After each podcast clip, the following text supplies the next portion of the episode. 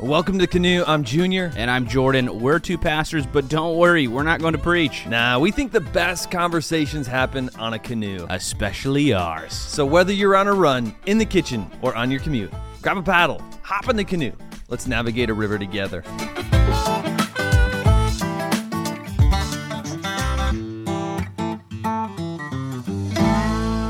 Oh no. Yeah, this is going to Oh, no. be difficult for us in that I mean depression is a very serious thing that we don't want to make light of. Problem is is in the canoe we make light of most things. That's and we're not all very I serious do, people. Junior. That's right. I What mean a- that's I'm gonna get canceled for this episode. yeah. Well, this is kind of your pattern in life. yeah. My pattern. We, didn't didn't talk talk about, about it in- this. in No, we Pattern didn't. River. My pattern is that I use humor to deflect awkward situations and serious topics. Yep. So here we are.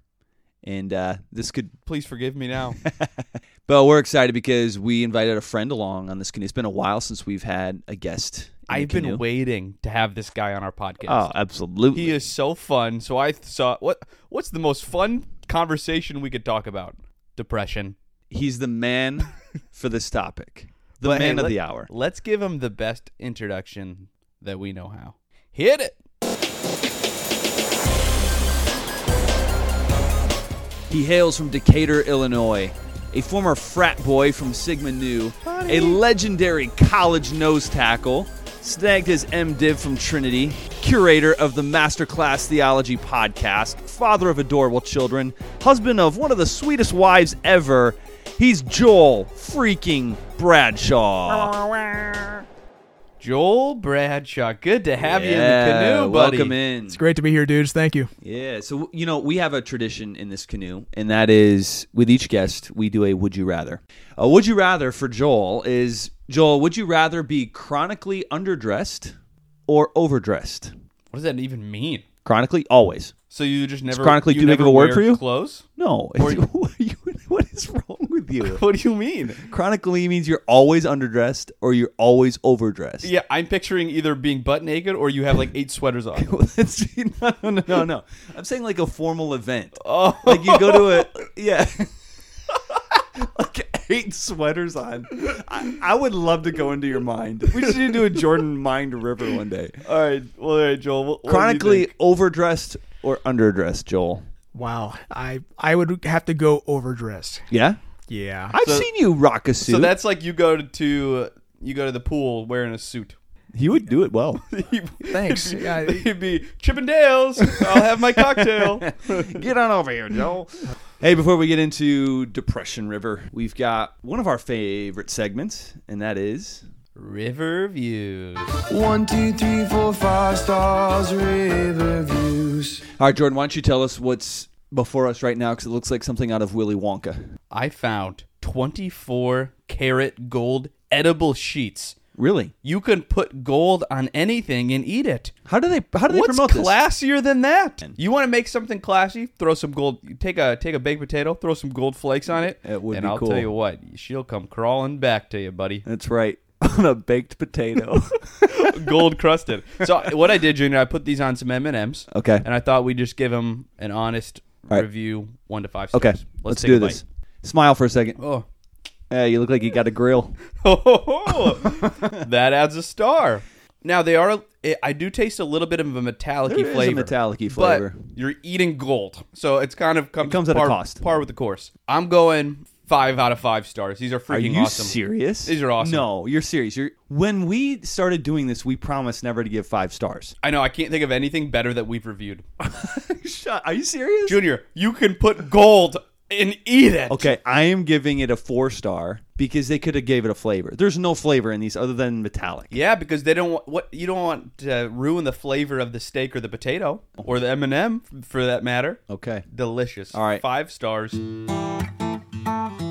Well, here we are on Depression River, and I just got to say thank you for listening because this isn't a topic that most people really want to talk about. Even those who have depression is like, man, do we really want to? Like, it's kind of a sad topic to talk about. and a and a touchy and sensitive subject. Maybe Absolutely. maybe there's someone in your family, you know someone. This might be a really good podcast to share with some other people Right. as well. Or we- maybe you we struggle are, with we it. want to be pe- sensitive. Now we have Joel h- in here, and one of the reasons we brought Joel in. I mean, there's many reasons we brought Joel in, but one of the reasons is Joel. You, this has been a struggle for you, and in your life, correct? You bet. What is depression? Because it's not, you know, when we think about like depression, a lot, a lot of times we think of like sadness, but it's definitely not sadness. I mean, I feel sadness when my sports team loses. That's definitely not depression, of course. So, what is depression? Yeah, w- one of the examples I love is let's, let's say you're in a dark basement and the lights are off and it's 12 o'clock outside. It's noon, so the sun's shining really bright. And yet the blinds are drawn on the windows. And so you can't experience the sun. You know the sun is shining, but you can't experience it.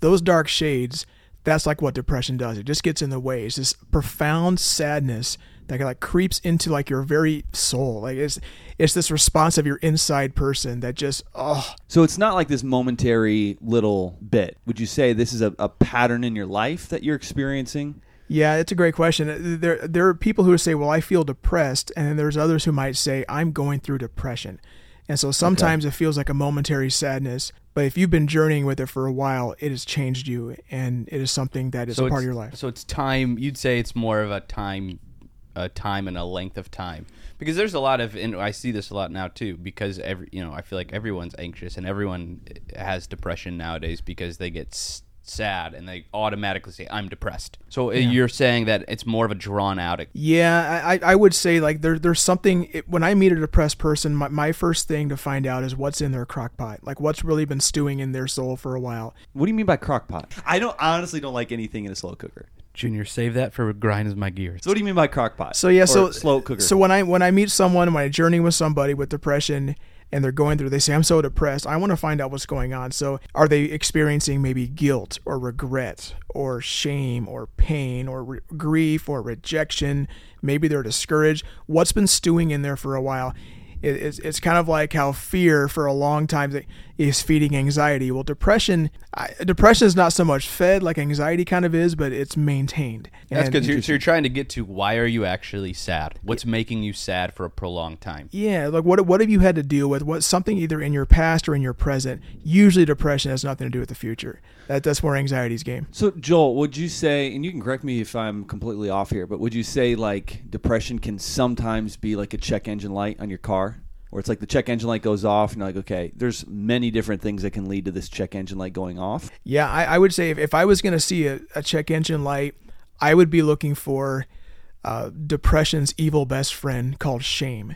Okay. And there's an old definition like guilt is I've done something bad, but shame is I am something bad. So Okay. you st- I'll start to hear shame statements. I'm the worst. I, I just n- I, am the worst person ever. I, I everyone hates me because I am just. So I start to hear judgment statements. Okay. and that's usually the presence of shame. Interesting. No, because you you you're a counselor. What do you say? How do you differentiate? Because there are times where people will say things like that uh, Mm-hmm. audibly a lot, and sometimes it's more like I'm looking for people to um, give me encouragement versus like, no, this is actually something they Like you, really you're do believe. saying, they how do you almost do it for an attention. Yeah. Thing? How do you? How do you? Yeah, because I differentiate that? remember seeing that like, and maybe I'm being judgmental, but like in middle school, you know, these girls would say, "Oh, I'm going through depression." They would always say that, and then their small group would be like, "No, you're awesome, you're awesome, you're awesome."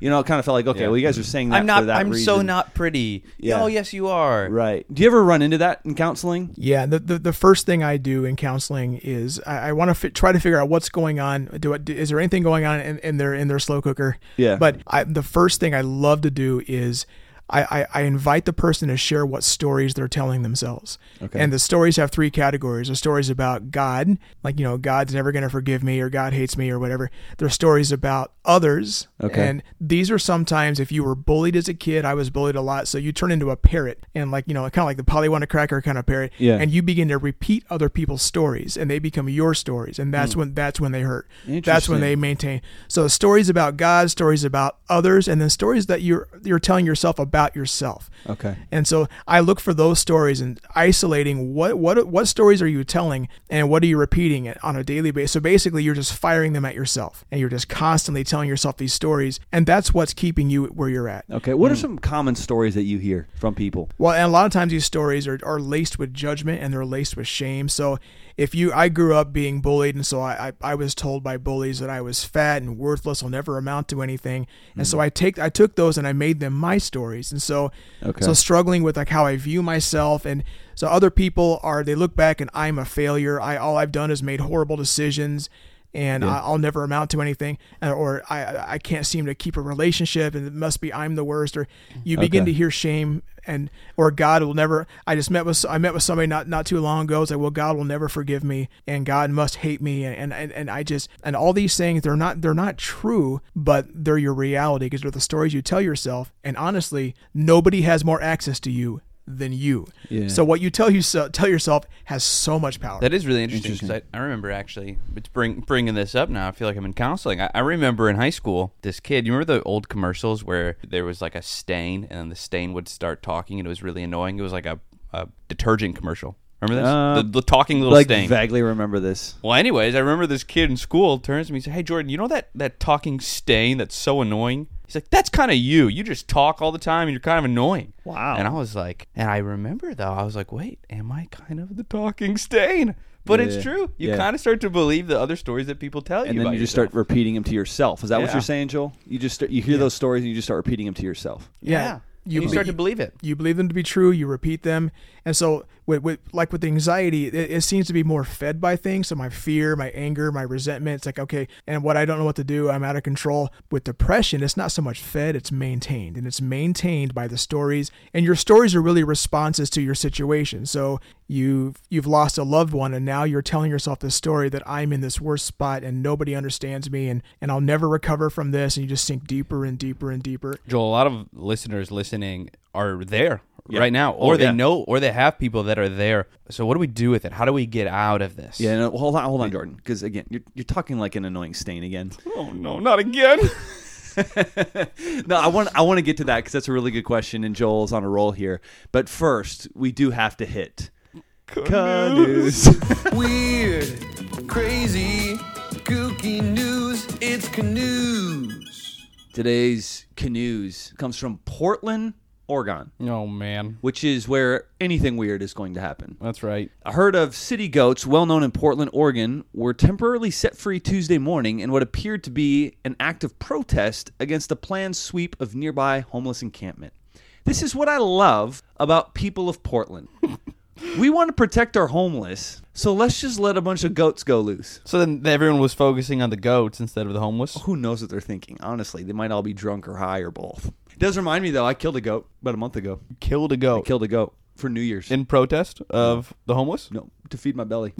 Why- what do you mean you killed a I goat? was in Africa and this goat was tied out Oh, in outside Africa? my door. You Yeah, killed a goat? And I was going into my room and I asked about like, what's this goat tied up outside the room? And they said, well, that's your New Year's Eve dinner. no. Yeah, so I killed that goat. I have Like, its horns would sitting you- in my office. What'd you like? You. You know what? Its I was neck? all excited because this goat was a jerk. It would just like it would like it would. Oh my word. I don't know what do, what do goats do? Whinny? Bah. that that goat would whinny at me and all the time anytime i'd walk past it so i was like excited to kill this thing and then when i did i felt awful it was like screaming Oh. and crying and i was i was like cutting it it was terrible Well, and it's hard too because goats. I feel no matter what direction they're looking at, they're still looking at you at the eye. it's true So so that it was would- very true actually So it was looking at you as you were. "Ah." it was i Uh. don't know how the old testament priest did it you know what's funny though i got sick from that goat the goat got the last laugh That's right. Suck on that, Portland. So, Joel, I want to get back to what you were talking about earlier. You know, that we start telling ourselves these stories, and this is what keeps the depression or maintains really the depression in us. How do we then begin to combat that? Because some of us, the truth is, I mean, you were right, Jordan, before I so rudely called you Not again. but it, it is true that there is a lot of our listeners who are dealing with this or they know people who deal with it. And to be honest with you, somebody like me, where I don't think I've gone through depression, I might have in college, I don't know how to deal with it. So somebody comes to me depressed and I kind of feel like, whoa, whoa, whoa, this is like. This is this is a whole other world for me. So what do we do? Somebody comes to us at work and they're, they start telling we, we can identify they're telling them their, themselves these things. What do you say? I mean, I think that there's power in understanding what your stories are, and so what you're telling yourself about God, about other people, and and especially how they view you and about yourself. Your stories about yourself have so much power over you that just understanding those stories, and then from a Christian standpoint, uh, I, I met I met a man the other day working. He's dealing with depression. He he's hit rock bottom. He didn't know what to do, and he looks at me, and he's also an atheist, and he looks at me and he goes, "What do you do?" And I talk I talk about that quiver full of arrows, and I just said, "You know what? I'm a Christian. I have biblical truth. It's like I have more ammo than you." And so to be able to fire back with biblical reality Instead of like I'm not fat and worthless. Instead, you know, Psalm 139, I'm fearfully and wonderfully made. It's like like hold on now, God, God, God values me. God, God has a plan. Jesus, He sent Jesus to die in my place. Yeah. So He loves me. Like I'm not unloved. I'm, you know, I know I may feel I may feel lonely, but I'm not alone. I mean, to tell yourself that that that those are so understanding. Like, what would you say to people who might say, well, so Joel, are you saying, like, just start quoting Bible verses and my depression will dissipate? it's going to take a lot of effort. It it takes a lot of discipline to change your story and to tell yourself those stories because it's you're not you're no longer maintaining th- those stories anymore. You're maintaining different stories. And I mean, if you think about it, depression is a mood. It's a mood response. So now you are affecting your mood by the stories you tell yourself. People who go through depression, some of them have really really hard pasts, and so we got to deal with the past. You got to put your putting your past in its place has a lot of has a lot of value to this.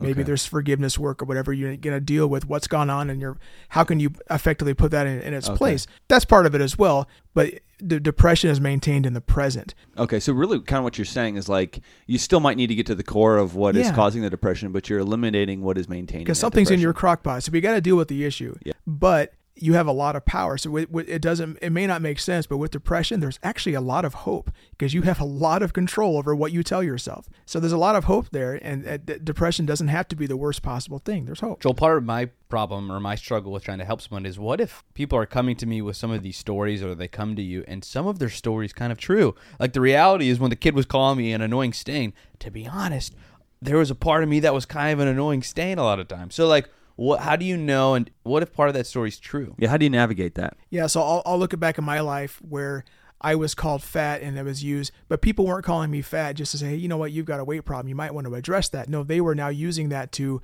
make me feel judged and less valued. And so the problem is, is something may be true, but now I'm attaching shame to that. And the shame's uh, depression's evil best friend, shame comes on and says, see, you are the worst and you are less than everybody else because they're all skinny and, and you're not.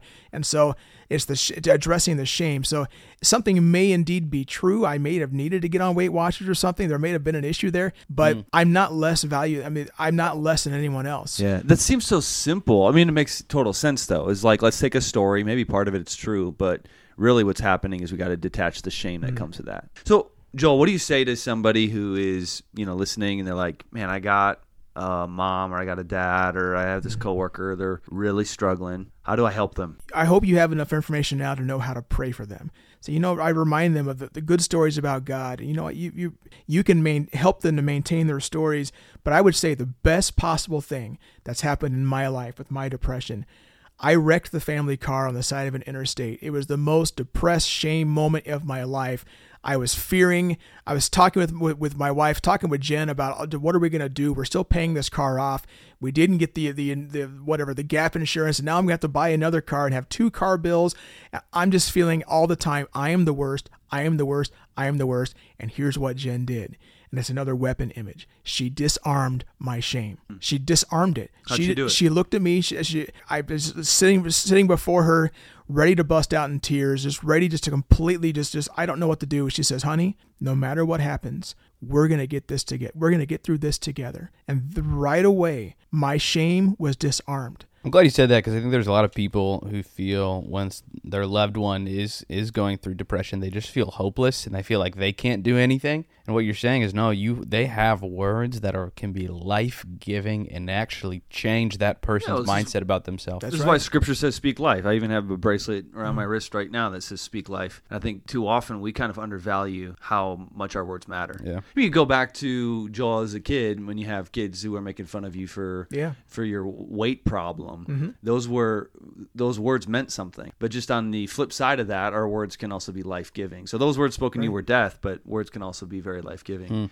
And it should it should really cause us to just go, what kind of words are coming out of my mouth? That's right. Am I feeding people's depression really, and how I how I speak to them, or am I lifting them out? So, Junior, let's end this episode with you just saying one encouraging thing about me. You know what I'd rather do? I would rather speak the opposite of life. Here's what grinds my gears.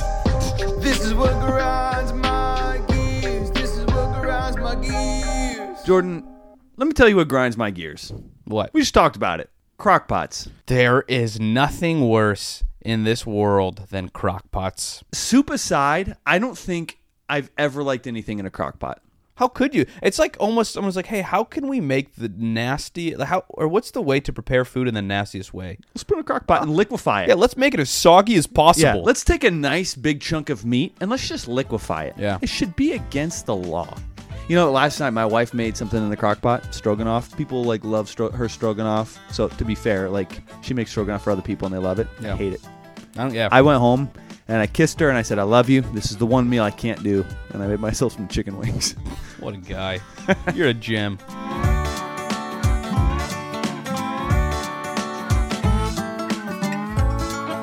Well, Joel, thank you so much for joining us. Joel's been a good friend of ours. He's probably one of the funnier guys I have ever met. Dude, he's a, a riot. If we ever do comedy, we're just gonna have to bring Joel and just let him go. oh Let him man, do it. We've had to be a little bit more careful on this river, I would say, just because depression river, you know. gotta be sensitive. Yeah, and that's us. Share We're the sensitive guys. Share the podcast Yes. with people who are sad and could use a little lift. Joel. a little Joel. No, thanks again, Joel, for joining us. And for real though, share this podcast. It really does help us. So if you haven't done that yet on this river, please do it. You never know. You never know what we just talked about, what that could do for somebody else. Thanks for joining us, and we will see you on the next river.